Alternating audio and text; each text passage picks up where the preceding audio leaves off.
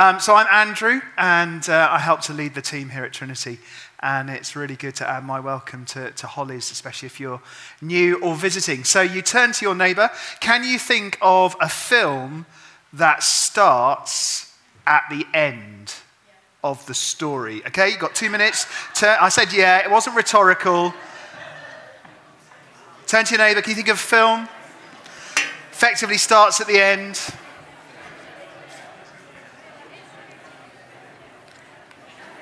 Okay, there we go. That's enough fun for one night.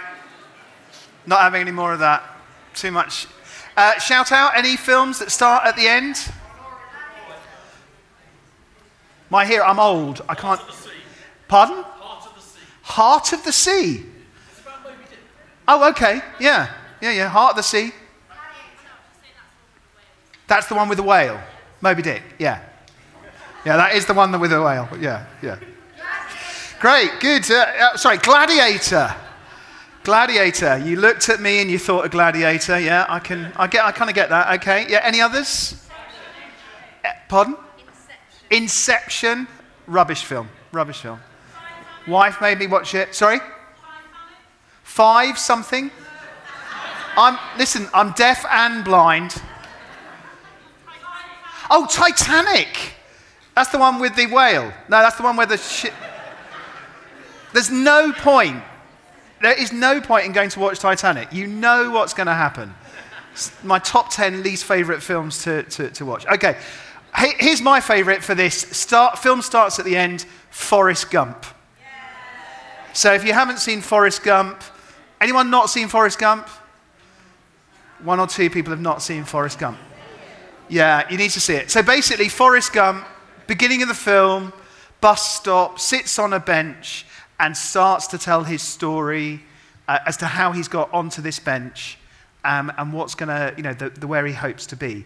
And he does it through, through a whole series of, of flashbacks. And, and it's a really powerful, powerful way of trying to draw people into a story. And I wonder if you realize that that's maybe one way of thinking about Mark's gospel. Ah, oh, God's silent now. I, would like to suggest to you, it's not an original Andrew Blyth thought, but it's one that I, I go with, that in a way, Mark's gospel kind of starts with the end and then does a whole series of flashbacks.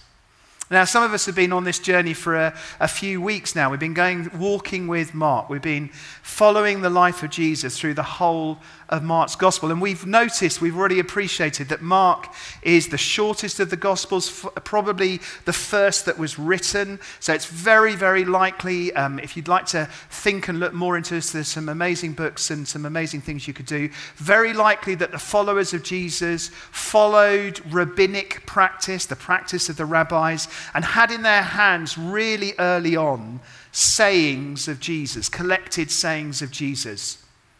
So they're in a, a, an oral tradition. They're really good at passing on stories. They're not like us, Chinese whispers. The stories change as you go on. They're, they're used to telling stories accurately and passing them on. But they also have collected sayings of Jesus in their hands.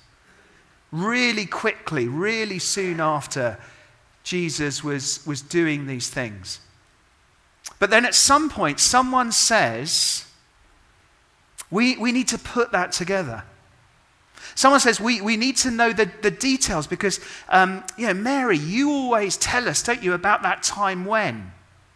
And, and, and Peter, I mean, you were on the mountain with him, and, and lots of us went. I mean, you've told us all about it. When you went onto that mountain with James and John, and you, you know, that amazing thing happened with the cloud, and God's voice was heard.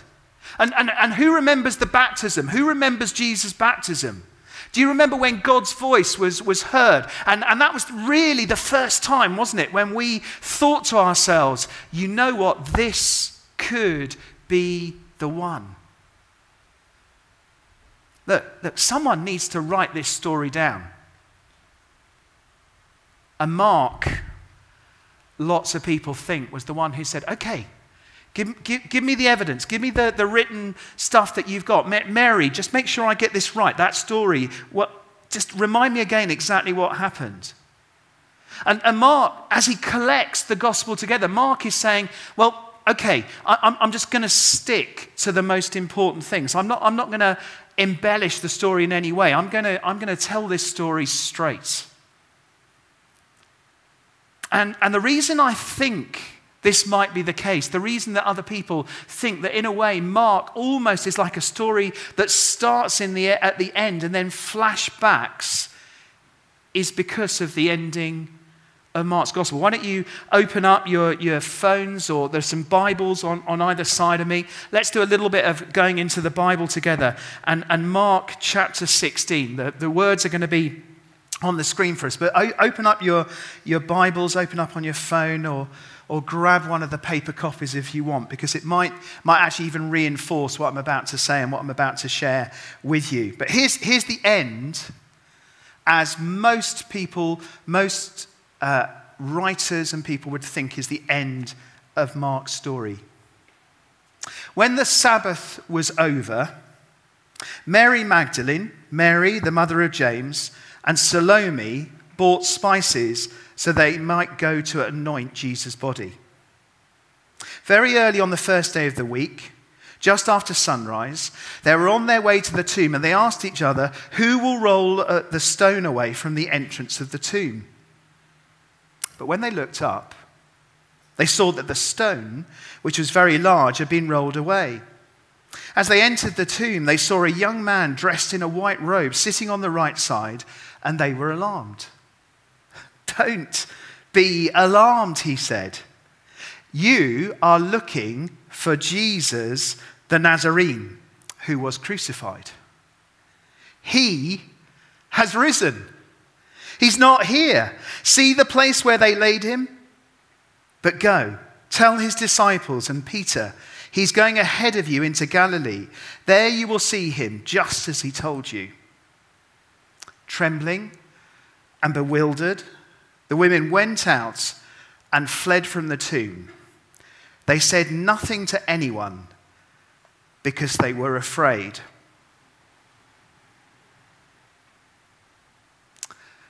That can't be true, can it? That's not true. That last line cannot be true. Do you want to stick it up on the screen again? Thanks. Can it be true that they said nothing to anyone? I'm not trying to trick you. Can that be true? How do you know that's not true? Because we're here. That is the answer I was hoping for. You see, the one possibility is that they didn't do what Mark says they first at least thought about doing.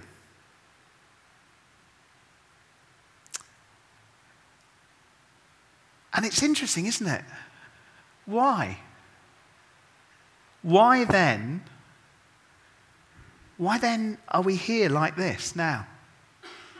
Maybe you're someone who wouldn't describe yourself as a, as a Christian. You, uh, you know a lot about God, maybe you've heard stuff about, about Jesus, but you're not sure that you would describe yourself as a Christian. You might bravely describe yourself as an atheist. It takes an enormous amount of faith to be an atheist. I really admire you if you are one. I haven't actually met very many people who turn out to truly be atheists. But good on you if you've got the faith to take that position. Most people I talk to who are not yet Christians are agnostics. They're not sure if this is true or not true. And when I find myself talking to them, and we do this a, a lot, obviously, when I find myself talking to people about proof for the resurrection, I quite often do get to the point where I say, Well, I'm here. How do you explain me? Now, there are many ways to describe me, and many people have tried to explain me. But when you try and explain me as a Christian, you have to somehow explain how some women went to a tomb, found it empty, were so frightened and so bewildered that at, that at first it was a real possibility, and probably the case that initially they couldn't even bring themselves to share that news with anybody else. And yet, 2,000 years later, 2,000 miles away at least, here we are. And if you would describe yourself as someone who's not sure about the claims of Jesus, why don't you spend the next 15 minutes of your life thinking about that one? And then I'd love to chat to you. Because you see, I think the only explanation really is that these women experienced the risen Lord Jesus Christ.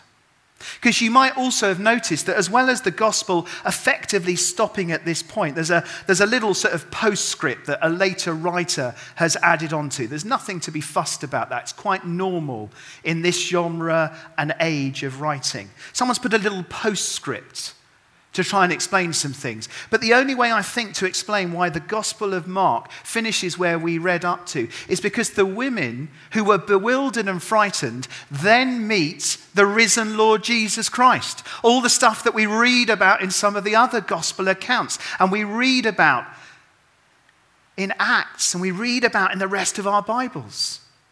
And they, they didn't need Mark to write that stuff down. They didn't need Mark to tell them what they already knew about the Lord Jesus being who he said he is, the Son of God.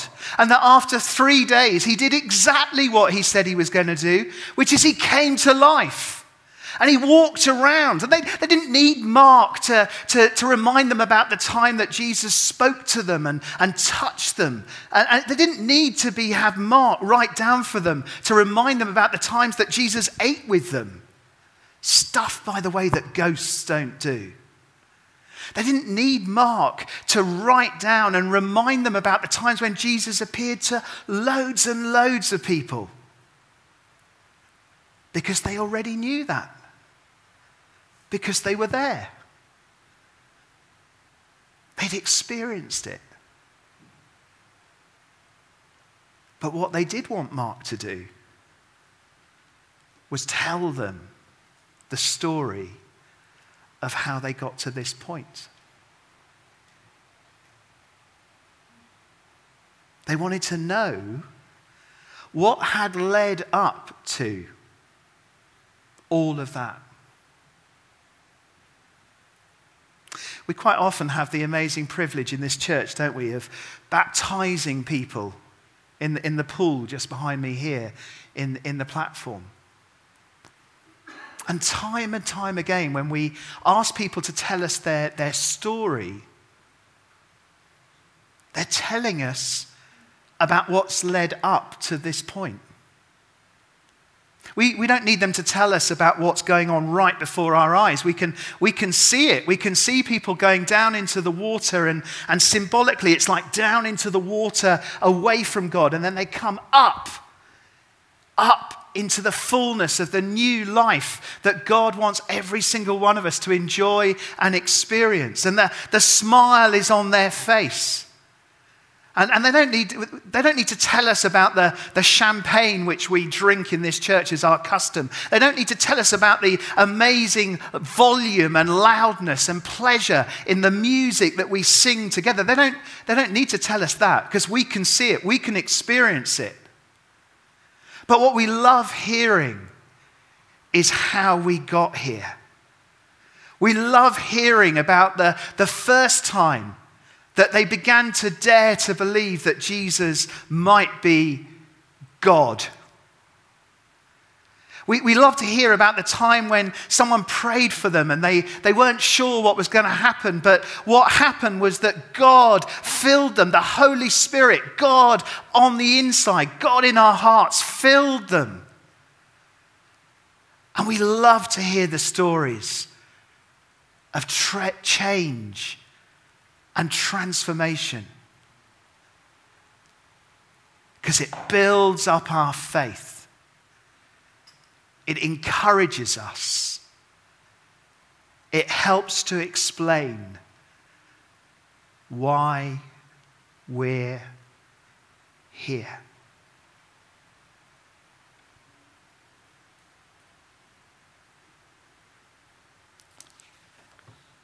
We've been tracking with Mark. You may remember that he's with a real economy of words. He's, he's identified a central single question which anyone tonight would bear to, you know, would be so blessed to just keep focused in their mind, especially if you're someone who wouldn't dare, not yet, to call yourself a Christian. Anyone who kind of wants to jump up at this point and go, Oi, you, git, I want to tell you something about me. I want to say, Oi, I don't believe you. What about? Apologize for the word. The question is, who is Jesus? You, you know, don't you, if you were here with us, Mark chapter 1, you could flick back or, or thumb back or something. Uh, right at the beginning, Gospel of, of chapter 1, verse 1, he writes, The beginning of the gospel, the good news about Jesus Christ, the Son of God. The beginning of the good news about Jesus Christ, the Son of God. And you'll remember that, that, that, Mark's described for us, and he describes for, for the women and the other followers who've then experienced the resurrection. When he's saying, How did we get here? You remember how Jesus healed the sick and he cast out demons. And, you, and you'll maybe remember that every time he healed someone who was sick, he touched them. And, and, and every time he cast out evil, he cast out a, de- a demon he, he cast out evil. He just did it by the authority of his voice. Do you remember that? And do you remember those parables that, that he taught and, the, and the, the, miracles that he performed. He, do you remember when he calmed the storm? Do you remember when he walked on water, when he fed the crowds? And Mark has reminded us about all the times that he came into conflict with the Jewish religious leaders of his day, the ones who were trying to box God up into a religious little framework, a religious little package. I, I meet so many people who've had just enough religion to put them off God. When I, you know, sometimes people, when they find out what I do for a living, job, calling, something, they say, Oh, I'm not religious. I say, Oh, please, God, I hope I'm not either. And, and Mark says, Mark has written for us and said, Do you remember those run ins he had with them? And Jesus was, was trying to remind them about the, the purpose that they had, the reason that God had called them to be his people, the way that God had said, I want you to be the ones that share the good news. I want you to be the ones that, that say, God is into the restoration business. That God takes people who know they're not good enough. God takes people who, who know that they've messed up, who know that they've failed. God takes people who use unfortunate words when they're preaching, and He forgives them and He loves them completely and perfectly. And you, my people, have this job to go and tell everybody about it. Do you remember the run ins that Jesus had with those leaders? Because they couldn't take it. They wanted to keep this amazing good news. The good news of God's love. And they wanted to keep it for themselves. And then, and then Peter, do you remember? Yeah. Do you remember, Peter? You were the one. Do you remember we were walking and Jesus said, Who, who do the crowd say that I am? And do you remember we answered, didn't we, first? Because we didn't know whether Jesus was trying to catch us out a little bit. We weren't quite sure. I was, I was scared what to say. But, but, but you, Peter, I remember you said, Well, some of them say you're Elijah. And then, and then, Peter, do you remember when Jesus looked at you? It, it's, it's going to be back in chapter 8, by the way, of my new volume. Do you remember when Jesus looked at you and said, But who do you say that I am? And Peter, you, you, you did it. You were the one who was brave enough to say, You are the Messiah. You are the Son of God. And then Mark writes for us and says, Remember when we then turn towards Jerusalem? That's the, the turning point, isn't it? We, we then decisively turn towards Jerusalem. And the rest of the story was us following Jesus towards Jerusalem and, and towards the cross. He, he kept on warning us. Do you remember? He kept on telling us exactly what was going to happen. He kept on saying that he was going to be crucified. And we, we kept on trying to say, no, that isn't the, that's not the story that we're expecting. That's not what we think God is going to do. We're expecting you somehow to, to rise up in your mighty power. But you, he told us, do you remember how he told us that he was going to die? He was going to be crucified. Yeah, they were going to do what it says in the Old Testament. Another little thing if you're thinking about becoming a follower of Jesus, the number of promises made in the Old Testament that are fulfilled in the life of Jesus. In the Old Testament, he's going to fulfill those words where it says people will whip him and they will spit at him. And they will strip him naked and they will stick him on a cross. And they will kill they will kill me. He told us that. Ah, oh, we're remembering now. We're remembering now, aren't we? Now that we're here, we're remembering what he told us, the truth of what he told us. And we remember that last meal. Do you remember that last meal we had? Says, says Mark, he, he's written it down for them. Not everyone could be there, so let me tell you what happened. We were there with Jesus. It was the Passover meal. The significance, the symbolism of that did not escape us, or it certainly doesn't now. And do you remember when he took the bread and he broke it and he said, This will remind you of my body? And then do you remember when he took the cup of wine? Some, some of you weren't there, but this is what happened. He took the cup of wine. It was a ceremonial cup of wine, it had significance. And he took it and he sipped and he said, This will remind you of my blood. That's, that's what happened. If you want to explain how we got here, if you want to understand how Jesus can be alive and how he can be moving around us and we could touch him and we could eat, and if you want to understand how God has put into Jesus all of his love and poured it out into the world and poured it out into us, you need to remember this. This is how we got here. But we can't skip over the bit, can we? Where Judas betrayed him. I don't know, did you, did you see that coming? I, I didn't see that coming. Did you expect it? I mean, I remember, we've remembered, I've written it down, haven't I? I've remembered, one of you reminded me that Jesus warned us that that's what was going to happen. Again, it's in the Old Testament scripture, isn't it? We'd forgotten, but it's there. Jesus reminded us, didn't he? Did you see it coming? Did you see it being Judas? I, I didn't.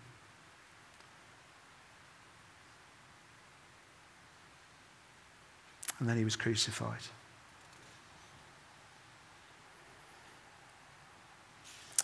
And Mark says, There you are.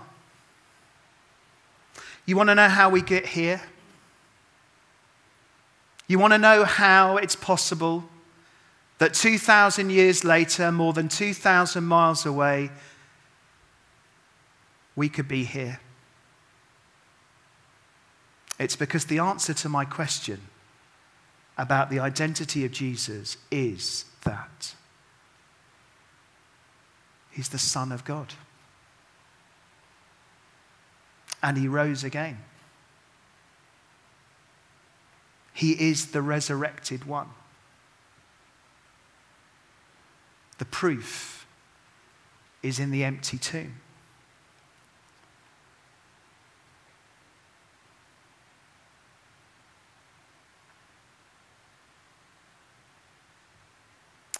And do you know?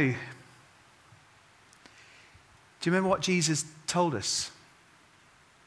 That the same power that was going to enable that to happen was now going to fill us. And, and that's how we can explain what's going on. That's how we can explain that. I mean, look at us. Look at us. You wouldn't start a revolution, would you, with us? I mean, I'm too short and hairy. You wouldn't, you know, I'm not a gladiator. Thank you.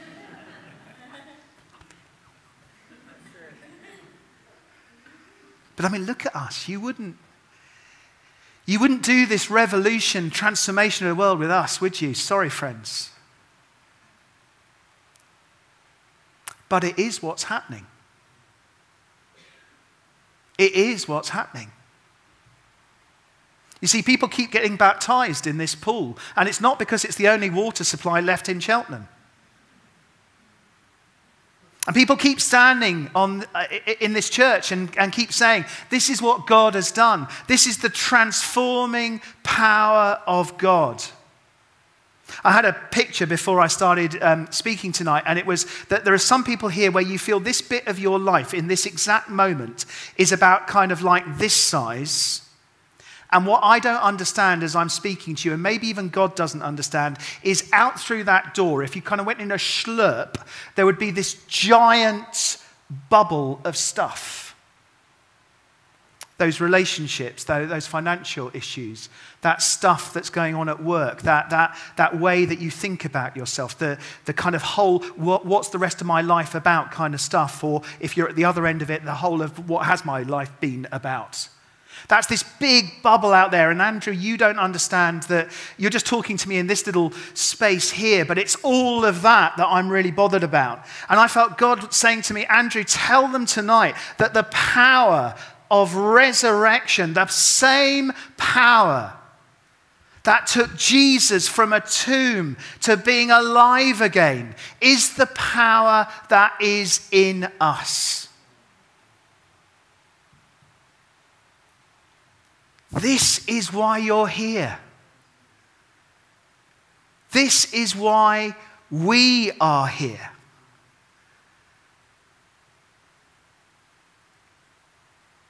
That stuff is not greater, is not greater than the power of God. The transforming, healing, restorative power of God. So, that person who just thought, but you don't really know what I'm like, you wouldn't love me if you really know what I was like, not true. God knows you perfectly, and He still died on a cross for you. Hey, friends, how many times have I looked in the mirror and reminded myself of that?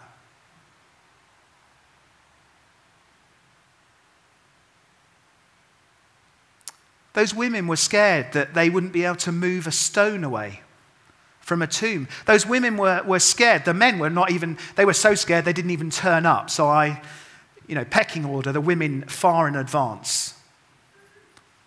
But they were scared that there was going to be a stone that they couldn't move. They were scared that there were going to be Roman soldiers who they wouldn't be able to get past. They were scared that there was going to be a slightly moldy body that they had to deal with. They were scared of this whole big sloop pool of stuff. And their faith felt like this small, like in here. But the stone had already been rolled away. The Roman soldiers had already been taken away. Their fears were unfounded. And how God honors their steps of courage. I say the men were so frightened of their fears, they didn't even dare to take the steps of courage. These women take hesitant steps and how God blesses them.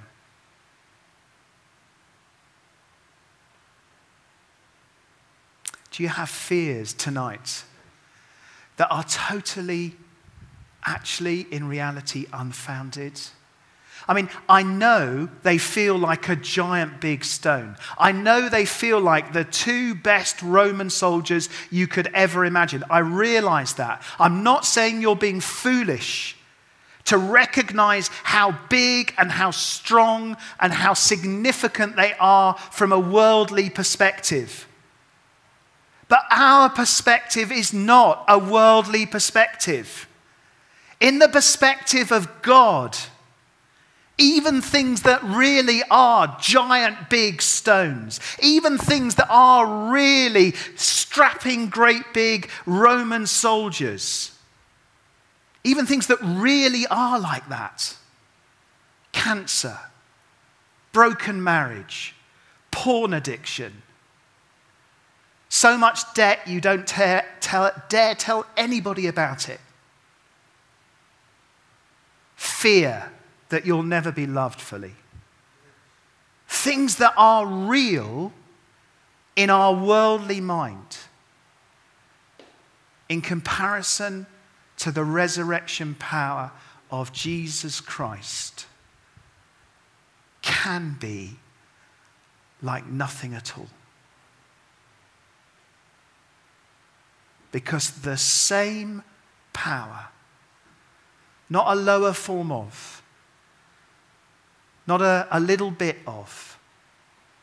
The same resurrection power that took Jesus from the grave into new life is his gift to us. And we know it works because otherwise we wouldn't be reading a story that tells us that no one was going to pass it on. Something changed. That's why we're here.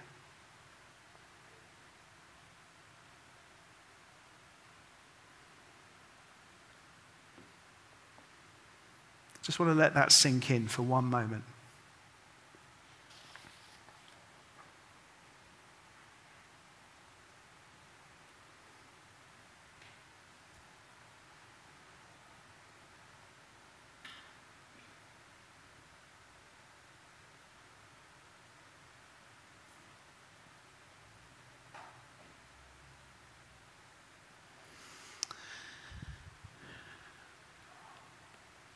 I, I, I just know that God wants to do some stuff tonight. I, I know that. Someone else had the picture. I had this picture of a little bit of world in here, and Andrew, you think we're only focused on this, and there's all that stuff, and God wanting to say, swap them over. Someone else had the picture of a chiropractor and a manipulation of the spine or some other bit of the body and the crack. The crack. That has to happen for it all to change.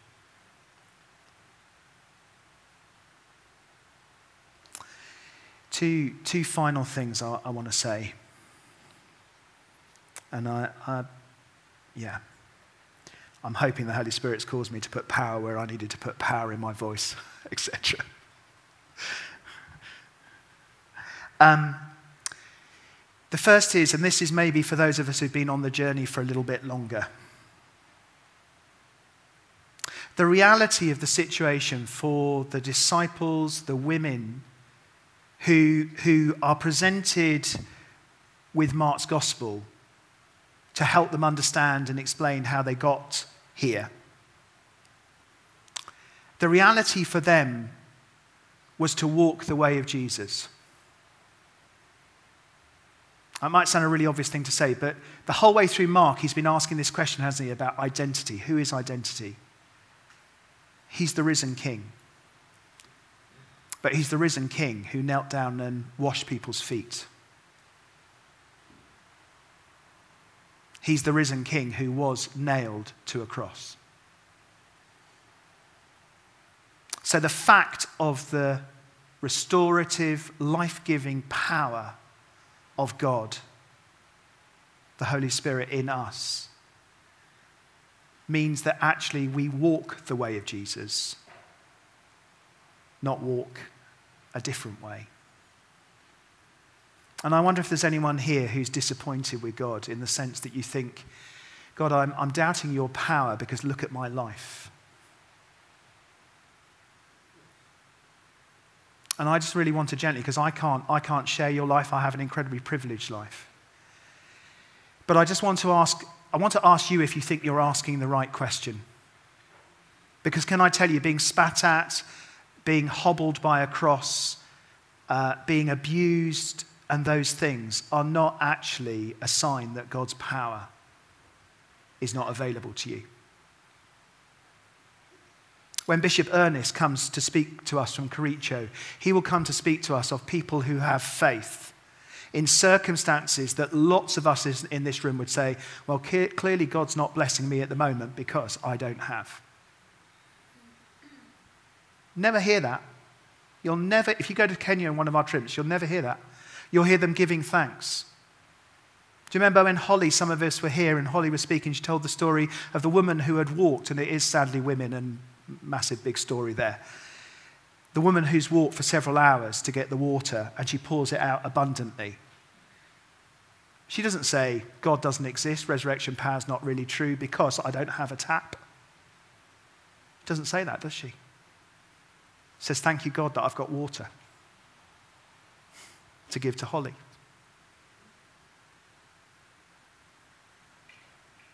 So I want, I want to encourage us to have the highest understanding and sense of God's power. But don't think that God's power equals make my life easy.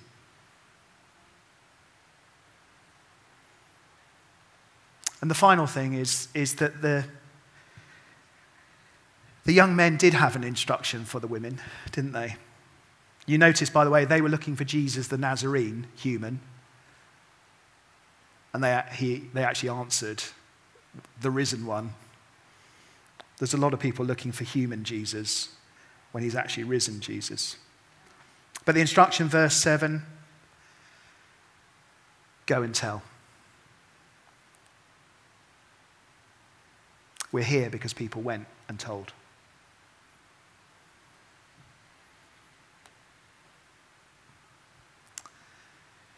If you're able to, shall we stand?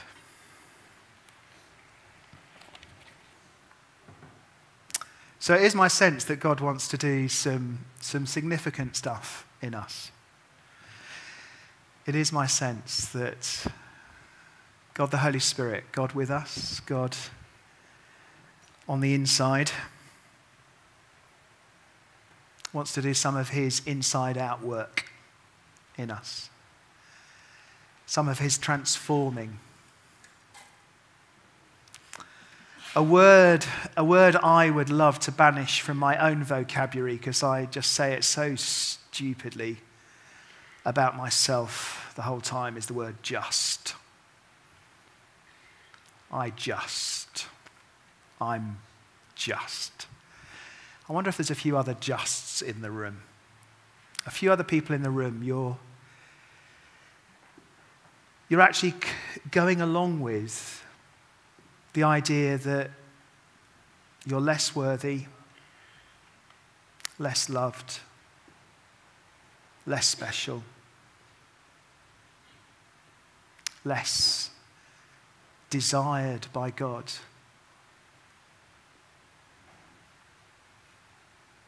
And you might be going along with that because of the size of the stone and the the Roman soldiers that are in that big pool outside of this room.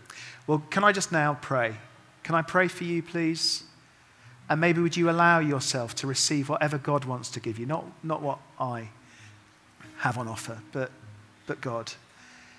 If you find it helpful, it's, it's not magic, but it's just an outward sign of, of an inward desire to just open a hand and just say, Love of God, come. Holy Spirit, God, God here.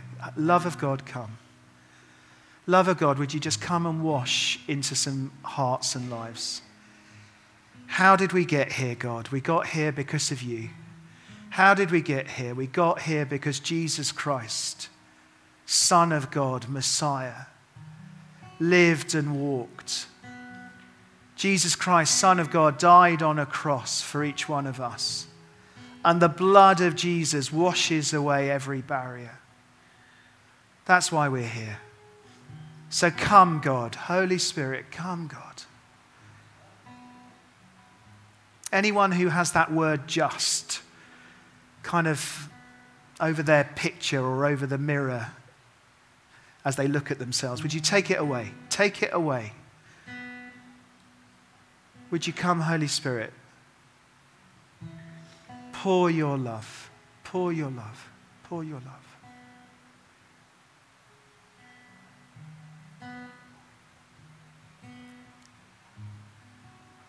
Pour your love. And for those who've been looking for proof, for those who've been looking for proof, thank you, God, that that's not a foolish thing to want. It's not stupid and foolish to want to know that this is real, that you're real. But would you now open the eyes of our hearts to see you, to see your resurrected self? Holy Spirit, would you come? Would you be proof now? If there's a warming sensation in your heart, if there's a, you can just hear almost the word yes. It's just like something has clicked. Holy Spirit, come. For anyone who's been wondering about following you, wondering about saying yes, let them hear your yes. Ah, yes. Holy Spirit, yes.